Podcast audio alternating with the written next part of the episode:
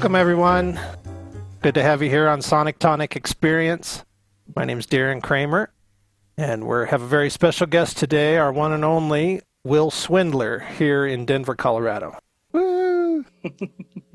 We're only about uh, 10 minutes apart, maybe, right now. Kind of a neat opportunity to reach out and collaborate with different musicians, even though we can't play live gigs. So it's exciting to have you here. Thanks for making the time. And Thanks for um, having me.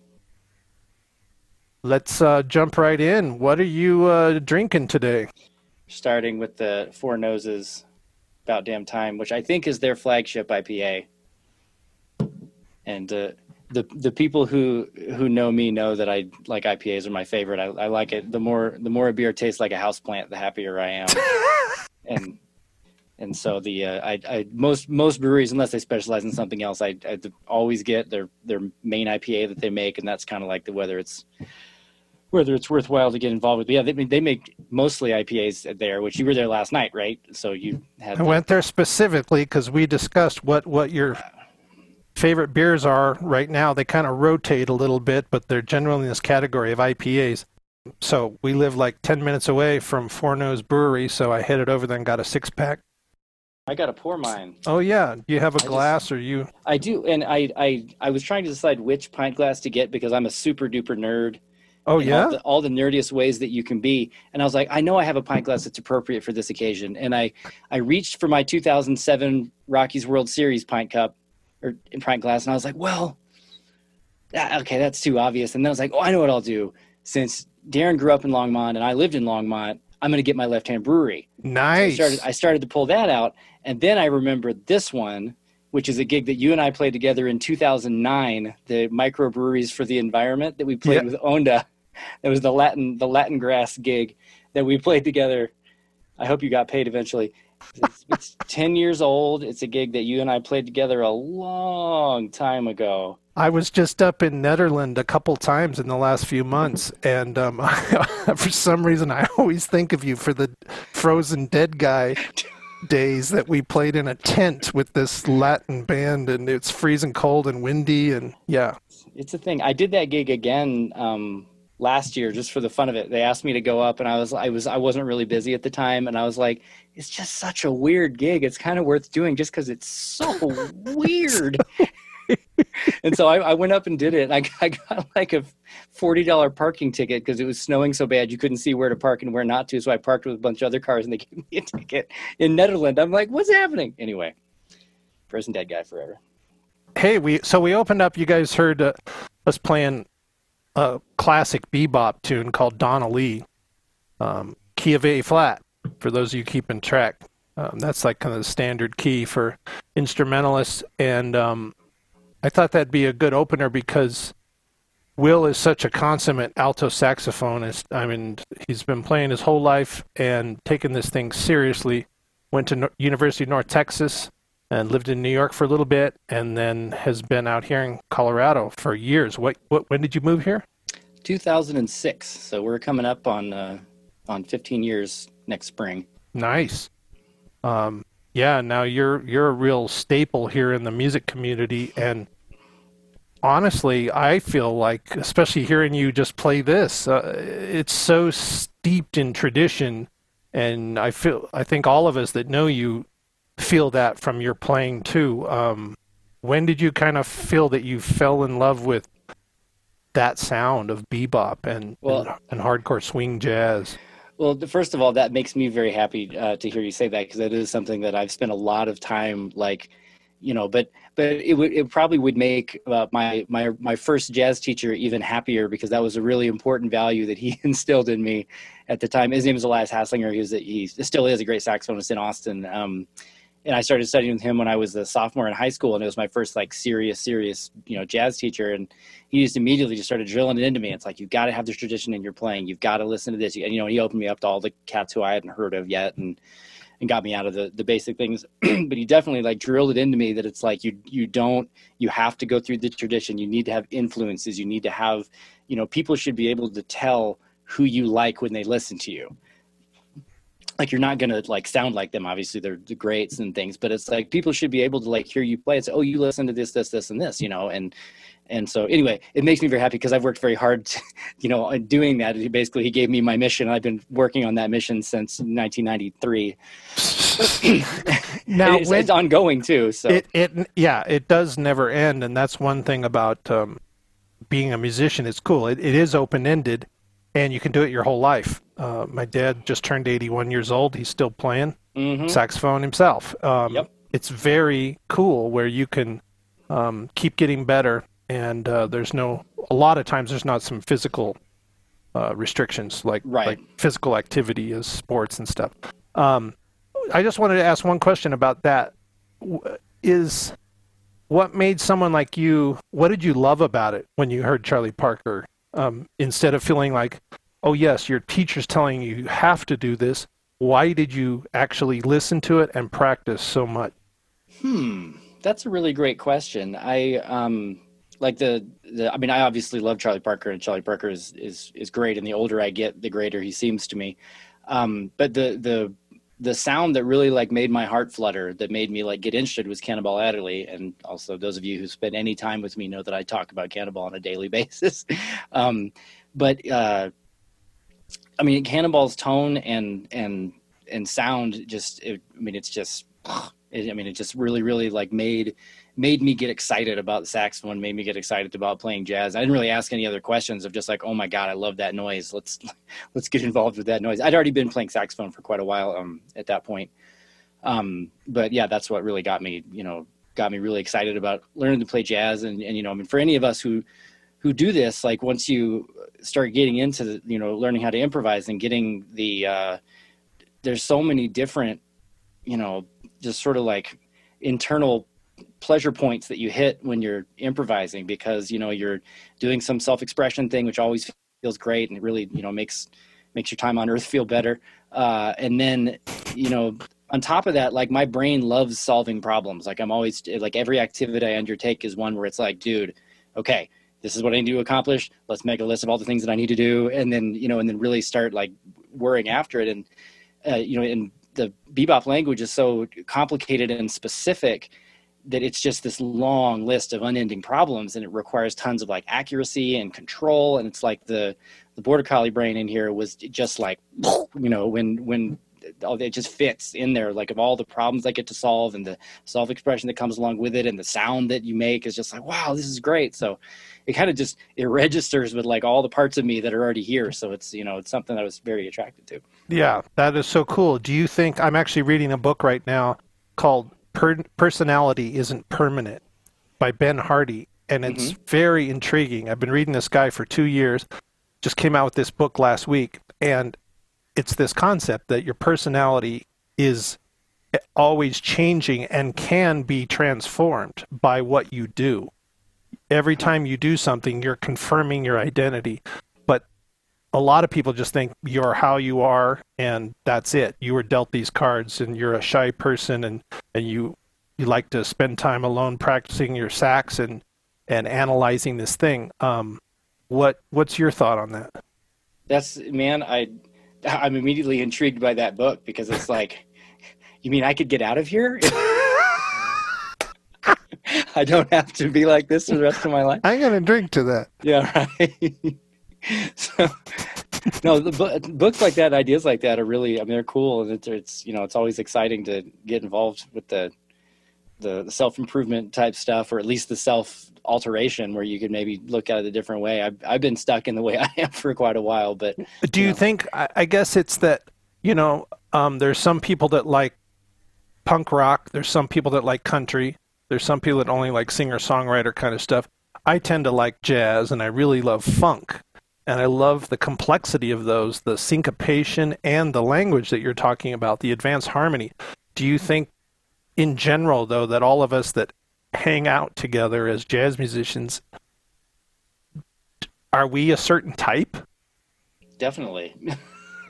you got to like enjoy complexity, and there's got to be like a little bit of like subversiveness in you to want to do it there's got to be like you know something that in, in, that doesn't enjoy the same thing that already happened like you're looking for variety and you know lo- enjoys surprises enjoys like you know the the spontaneity of what might happen like being able to you know have to deal with something on the fly that has changed or something that is occurring that you can't control or, or That's you know that's that. so spot on. I, I agree with that 100%. That's a perfect segue. Let me pull this up. And I just want to, on Sonic Tonic here, I like to go a little deeper on some subjects. So I'm just going to spend a couple of minutes here on this Donna Lee track. And you're looking at Ableton Live. You can see that, right? Mm-hmm. Um, so uh, I pulled Will's saxophone track in there, and then this was a play along that he played Donna Lee to. That that's the song you heard when we first opened the show. Um, here it is.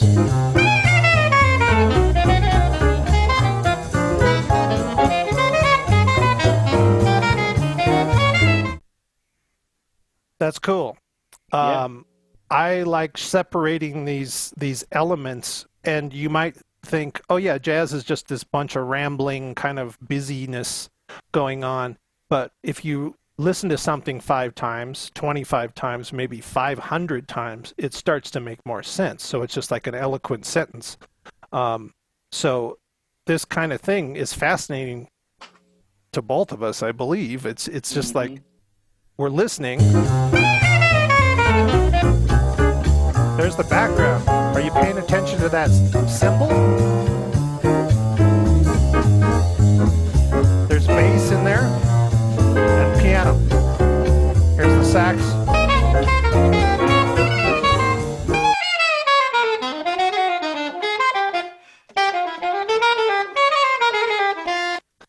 So it's kind of neat to concentrate on these different elements because they all make up the greater whole. Um, talking about being creative, I'm all about this Ableton Live thing. I'm all about technology. I have been for most of my life. I don't know why. I haven't really chosen it. Um, I like straight ahead jazz, but then I like the funk thing and, and doing something a little different, a little modern. So I quickly pulled in some of these hip hop loops. I, I can't wait to see what you did. oh man, I'm so excited. And so we have this, and then listen how the feel changes and how it makes you feel as you're listening to this.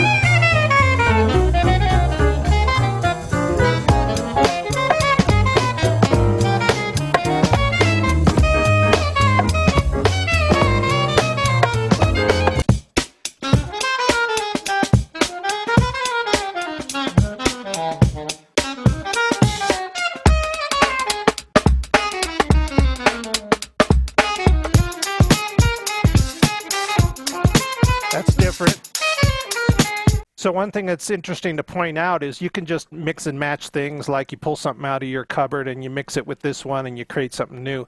Or you can put a little thought into it or a little bit of time and all of a sudden you start crafting it. And it's this thing where uh, some things are better than others, right? Oh, no. Mardi Gras. It's not really.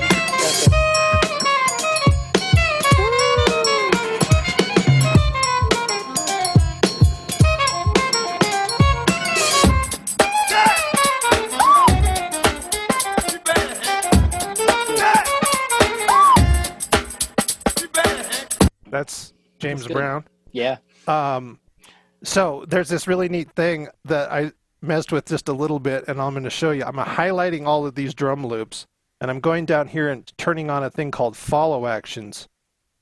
And what it's going to do is play any of these loops for like one round of the loop, and then it'll go to some other one. So it's always switching. Oh wow. So I can start it like on, um, say here, and it'll only play a little bit.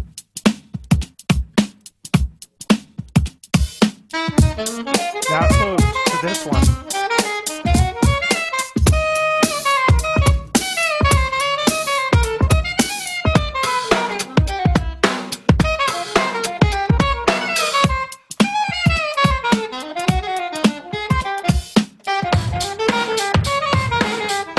That's actually when the levee breaks. Uh, Nice. Led Zeppelin. Um, Oh, so right. now, on for some traditionalists, they would maybe go, "You're you're um, bastardizing this thing. You're you're you're committing a sin." But um, I try to look at it like that's already been done. Maybe you mix and you're actually paying homage to this and going, how cool to have this kind of sound over this new sound, and you know that's so, sort of a musician's uh, prerogative. I want to get the date right on Donna Lee, so I'm consulting the or- Oracle real quick. Nice. 47 was the original recording. What what was it? 1947 was the the original recording. Nice. Donna Lee, which is credited to Charlie Parker, who stole it from Miles Davis, who actually stole it from somebody else. So. and you mentioned, uh, um, if for those of you that are maybe being introduced to this jazz world without the sax, um, Charlie Parker's yeah credited with creating like bebop, right? Sort of the father of jazz with Dizzy Gillespie, who plays trumpet. But um, Cannonball Adderley is a big influence on a lot of people, which Wil just said, and then Sonny Stitt as well. And Stitt. you'll notice in the video when Wil was playing, you see on the calendar there, there it is. There's Sonny Stitt. A lot of people don't realize that stuff's going on under the, the surface, just like I, I bet they're thinking, wait a minute, Wil, he, he's thinking about this stuff, this history, uh, or he spent some time, he knows all these details about Sonny Stitt. Um, yeah. that's, yeah. That's how you get good. Well, these uh, people are my heroes. Yeah. I think about them all the time. Yeah. It's uh, so it's kind of neat for people that are watching this to remember you walk by a jazz club and someone's playing. They didn't just learn that yesterday. It's this deep seated, they might have only been playing two years, but most likely they've been playing 12 or 30 and um, it's represented in their playing and the maturity and the way they can communicate with the band members on stage. It's a very deep concept, so it's really neat that you're here watching this. But may, hopefully, we can open your mind a little bit and go, "Wow, these people are living this thing," which leads us to this point why why this quarantine and everything has been such a um, tough situation for live performers because you're that's how we make our living and it's like when that gets pulled out, what what do you do? You know. So how how have you felt? How's how's it been for you, Wil? Man, it's I mean. uh the uh, it, first of all, I just want to say it's it's hard for everybody. Everybody is struggling. There's so many people who are way worse off than I am, and that we are as musicians. However, it has been very bad on the arts. Very, very, very bad. Uh, uh, just, I mean, nobody can do anything. Almost everything is canceled. Very few live gigs are going out there. So you got the, you know, the, um, you know, basic needs where people aren't making money that they needed to make. And it's, you know, as, as a musician, if you take a bunch of time off to go do some other job, like you, you start sliding in what you can do and it's turns into this recovery thing. So a lot of musicians are hoping it's going to come back. They don't want to like go start another career or take on some like little job or something to, to pay the meantime. But a lot of them are kind of being forced to do that. Um, and suddenly like nobody's making a living and all the opportunities are, are very few and far between. Like normally in, in July, I used to play more than 30 gigs every July. Like, I mean, I, I cut back recently. Um, but back when I was, you know, gigging a whole lot and really making that my main focus, I'd play 30, 31, 35 gigs in July. I have two for this July, and that is two more than most people have. So yeah, it's that's a great segue. I know everyone, if you're sitting here watching, you paid five bucks to see this. It's the new format. I figure we at least got to have some sort of entrance fee. Um, this is a lot of work for both of us to put one of these together. Um, but if you feel like you're learning stuff through this thing and you're appreciative, anything you can donate on top of that, we'll give it over to Wil and uh, his family and um, try to improve his summer a little bit. This is a challenging time, but it's also kind of a, a mission for growth, I think, which is why I even created this live stream, and it's um, been really cool. Thanks for being here. Let's uh, move on to this debut video that we're going to premiere here today. Um, Wil, tell us about your awesome group, the Elevenet the Elevenet has existed here in Denver since 2007 uh, is when I put it together. Um, I started the group uh, under a different name uh, when I lived in Austin, which it existed from 2004 to 2006. Uh, but I really I wrote for this instrumentation more or less uh, at my senior recital at North Texas back in 2001. Uh, and I, I, did it basically. I did. I wrote one chart for the the Nonette from Birth of the Cool, and I wrote one chart for the same instrumentation as the Marty Paich Dectet, which are both similar. Um, and both of them, as soon as we sat down and started rehearsing the charts, it was like a light went on, and I went, "This is what I do." Like it was, I knew I was going to enjoy it, but as soon as we started playing, I was like, "Yeah, this is." And it's you know that was almost 20 years ago that I did that, and I'm still like Elevenet. I'm like, "Yep, that's what I write for. That's that that group right there. That's the one that I want to do." So I mean, I write big band charts, obviously, and small group things, and all sorts of, of other things and, and, different ensembles, but it's like the Elevenet is like this special one that I do where I, I handpicked exactly the voices that I wanted to hear based on some of, you know, the things um, influenced by Gil Evans and, and also by lesser known Marty Paich.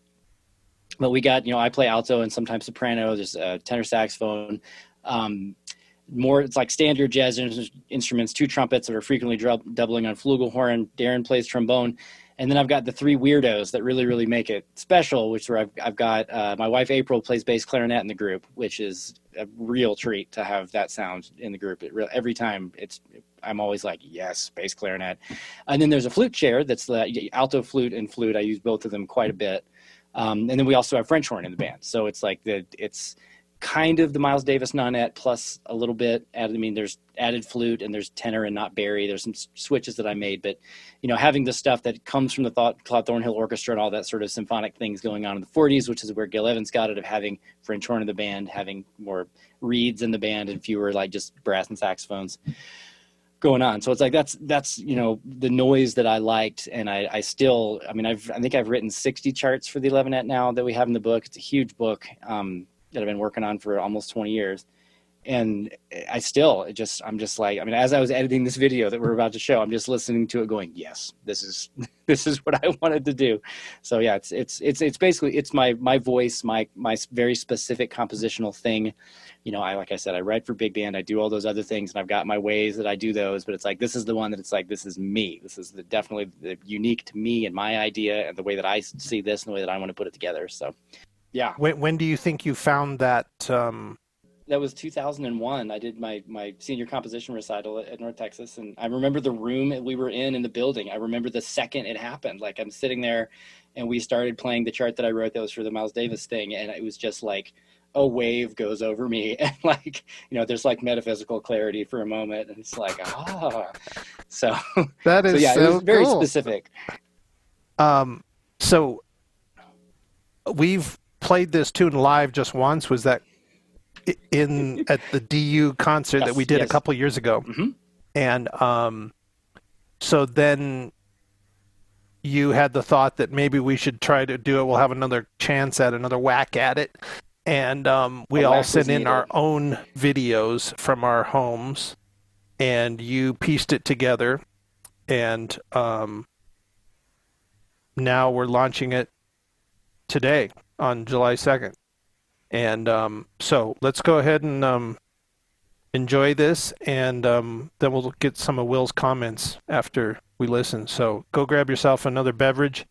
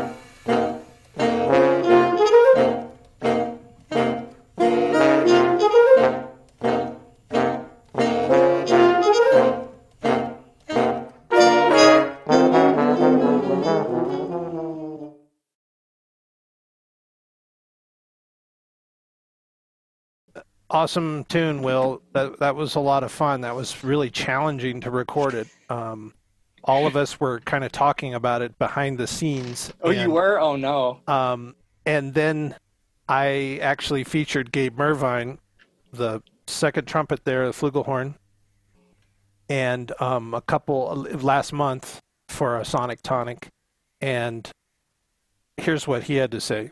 Oh no. This is, this is oh, one of the best things that's happened to me this week.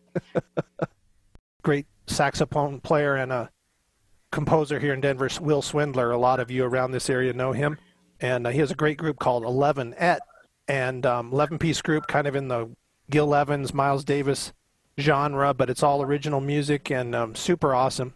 We've played a lot of gigs around town, and um, so now we're doing our first video with this whole COVID thing. And um, we were both laughing about it the other day, just saying, man, that thing is hard. Um, so, what is hard about it, Gabe, about something like Wil Swindler's music? Um, his music is difficult and I tell this to students. I try and think about music as like not easy and hard, but familiar and unfamiliar. The more I can remind myself of that, like I don't want to think that something's difficult. It's just new and different. And geez, Wil can write some stuff that is new and different. Uh, the way the rhythms are read off the page, where the rhythms fall, like that's what was really um, given me some some difficulty. I think it's called Mechanisms is the tune.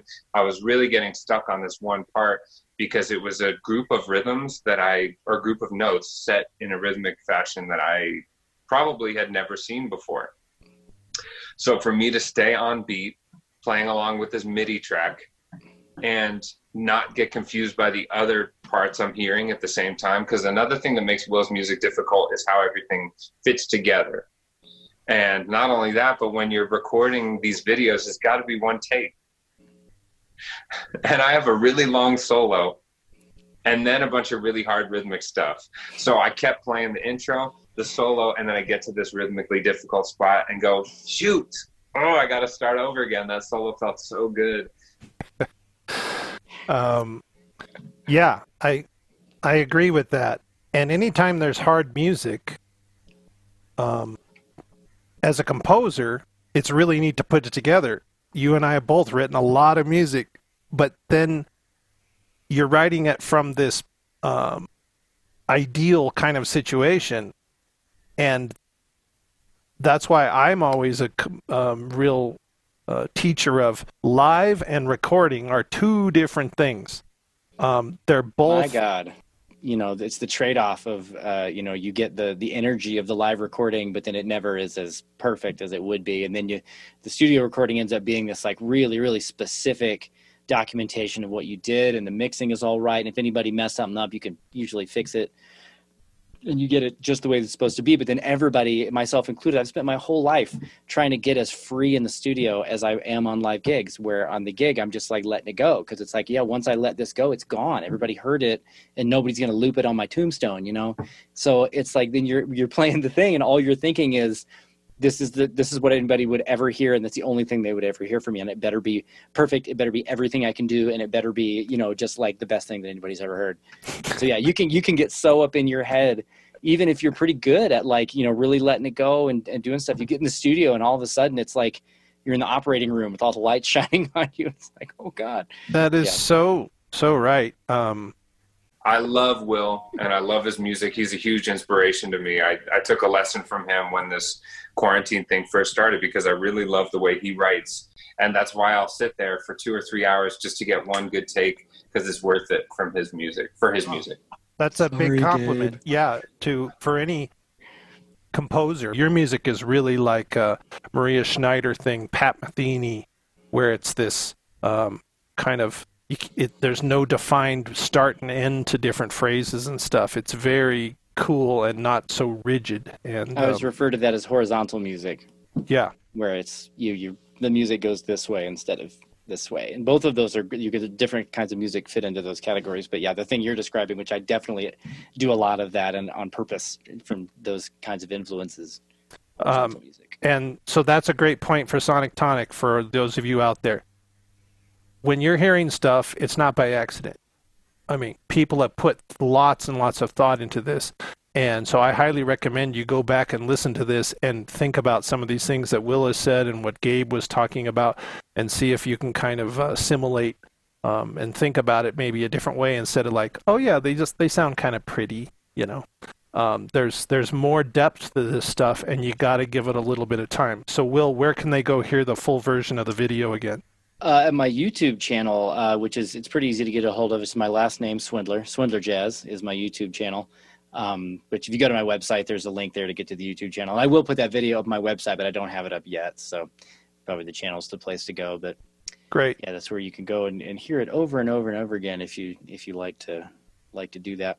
And then you have so how many albums do you have these days? Uh, there's only one 11 record. Um, I also have my uh, the record um, I did with my quintet called Good Rattle, which Gabe plays in that group also. Um, I've got the uh, the chamber jazz record, which is the band that I had in Austin. That was uh, kind of like the, it was the Elevenet, but there were only 10 people in it. We didn't have the flute chair in there. Um, that record's called Chamber Jazz Ensemble. Um, and then I have that Christmas record that I did as a as a social experiment. Nice. That that's by far my most my best selling record. Cover tunes, baby. I I did it just to see. I was like, you know what? If we did like a Christmas thing would we you know make the money back and actually make money the answer is yes we did we made money back all of us who were on the album you know made money. it's taken a couple years but we all made money on that record which is all, all, all, my other ones i've not made money back from from sales at least yes so it's like but anyway those are the four that i have as a leader i'm on a whole bunch of others as as player but sideman yeah um great and your main website is wilswindler.com. Thanks for reminding me that I just said my website, but didn't have. I wanted you to try to say it through the beer.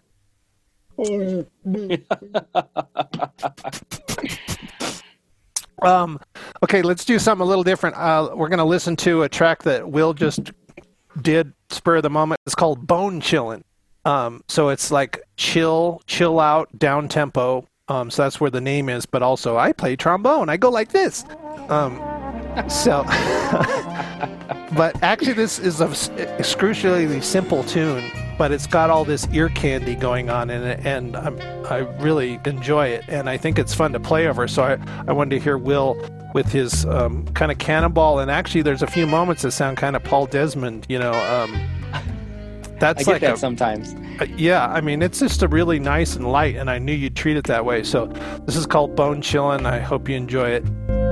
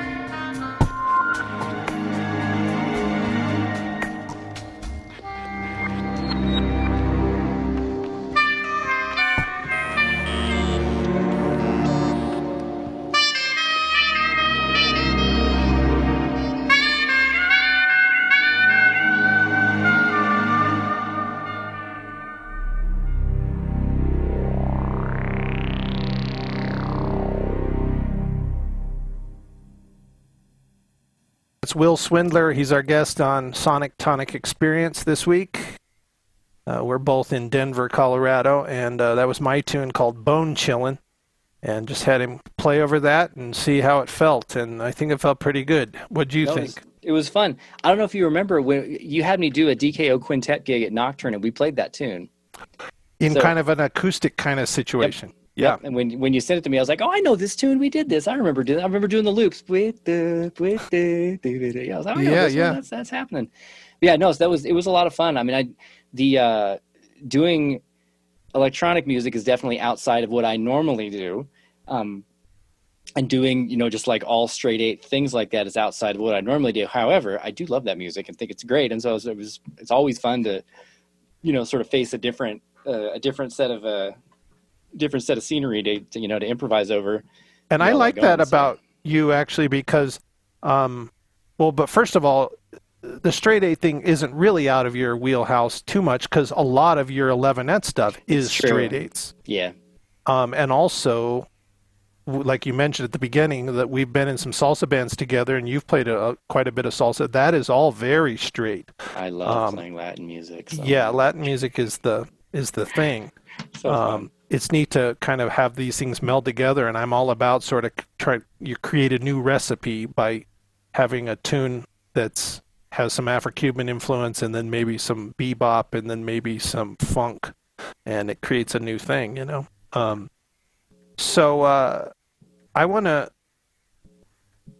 do a little shift here and i think it's always very interesting to find that um, great musicians they take that mentality of being detail oriented and creative and wanting to help others and solving problems. And they take that and put that into another side hobby. And so Wil has a couple of side hobbies and so i think it'd be uh, really fun for you to just kind of um, tell us a little bit of what they are and, and how you got into it. Uh, let's see. So the the one that sort of fits the most that I I um, it's it's exactly the same part of my brain that I use for composing music is woodworking, um, where I I started just making stuff out of wood for you know no reason probably ten years ago.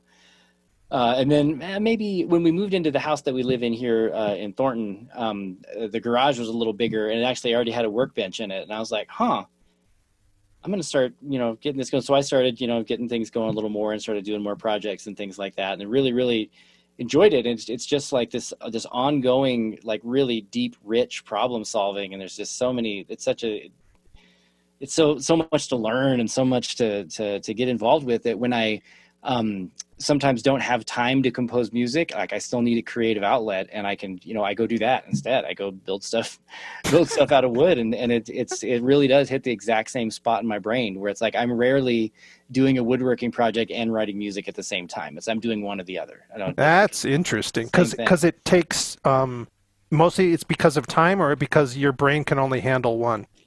Uh, well, partially it's time, just because you know I I am a dad and I I do you know have a Yeah. job teaching at CSU, so my my time is limited in that way. But uh, you know, I it's it it really is like both of those when I do them, it's very consuming, and I think I kind of only think about that while I'm doing it, and and I can in the times where like during the the day when I'm working heavily on a chart or if I'm working on something out there, when I stop doing it, I have a really hard time getting my brain to stop doing it, you know, because it just it just completely takes over. So yeah, it's like while I'm doing one project, I'm super focused on that project, and until it's done, I can't do the next thing. And since those things are the same part of my brain, there's only if I'm doing woodworking, I can't write music. Write music, can't do woodworking. I love. I want to hit two parts of that. I love that, and I'm a big believer in it, and getting even more so that single tasking is the answer. Um, Gabe made a few points about that in a video we didn't show either, but he was saying how practicing, you know, is a great distraction. You're worried about the world. Um, focus on something, being productive that you can share and help people with, and um, certainly making music, making art, and then making products uh, is. And you're saying you make a lot of stuff for your daughter and for your wife.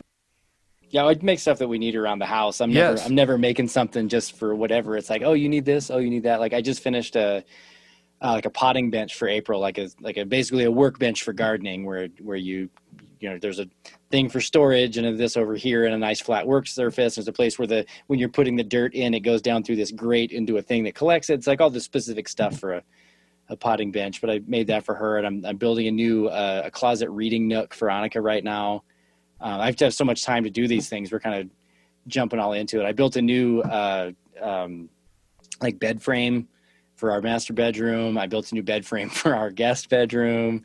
Uh, I built a new headboard for one of them, where it's just like all this stuff that I'm like, oh yeah, I need to do that. I'm about to build a a, a, a set of cubbies for all my saxophones. That's gonna go right back over there in that triangle that you can see right behind me. That's very disorganized and piled with instruments. It's gonna be very. I bought the material when I bought the stuff for for Annika's closet, and yeah, it's just whatever we need. That's what I'm building, and that has so much um, positivity in it. Um, the creative side, the saving money, the reusing waste.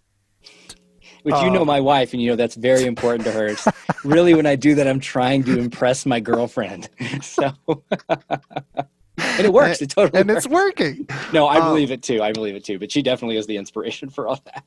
that well, then you're with the right person. That's cool. Yeah. I mean, um, I love that mentality. So let's try to promote that. Um, point that I think is worth mentioning here is that you've said it now numerous times. The same creative brain, and you sounds like you're getting a, a lot of the same satisfaction by doing music and woodworking. So it's not about the actual end product, it's about this fuel of this big trait, right? Which is this creative thing and can you solve this problem? Right you have to have a reason. You have to have a why, and then you'll figure out how to do it. Yeah. Um, but you also got to sit still long enough to let yourself go. Wait, let me collect my thoughts here. What is an idea? What do I want to do instead of just go, go, go, go, go? Which is an interesting positive side of this whole quarantine thing that happened. Right? It it's really true. made people sit and think about things. Um, I can't argue with that. So we're looking at you in your uh, music room, and some artifacts from your woodworking, and now tell us about this other interesting side scenario, which is very important because I'm a big component of health and physical exercise. And what's your big passion? Well, you know, I before I became a father, I would play golf twice a week. Like that was my thing. That's another major problem solving activity. And so it's a lot of it's a lot of fun to do that for me. But then once I became a dad, my time was much more limited, and I needed to find a different, you know, outlet for my, you know, physical activity, and, and but something that's creative. And I used to play in college. I wasn't any good, but I remember being really, really like interested at at, at this when I used to play racquetball. Uh, with you know, there was a group of you know, sort of jazz majors at UNT who played when I got there, and they're like, "Hey, come play with us." I'm like, "Okay." So I played, and I was I remember at one point I said to somebody like, "This is really a creative opportunity. Like this is."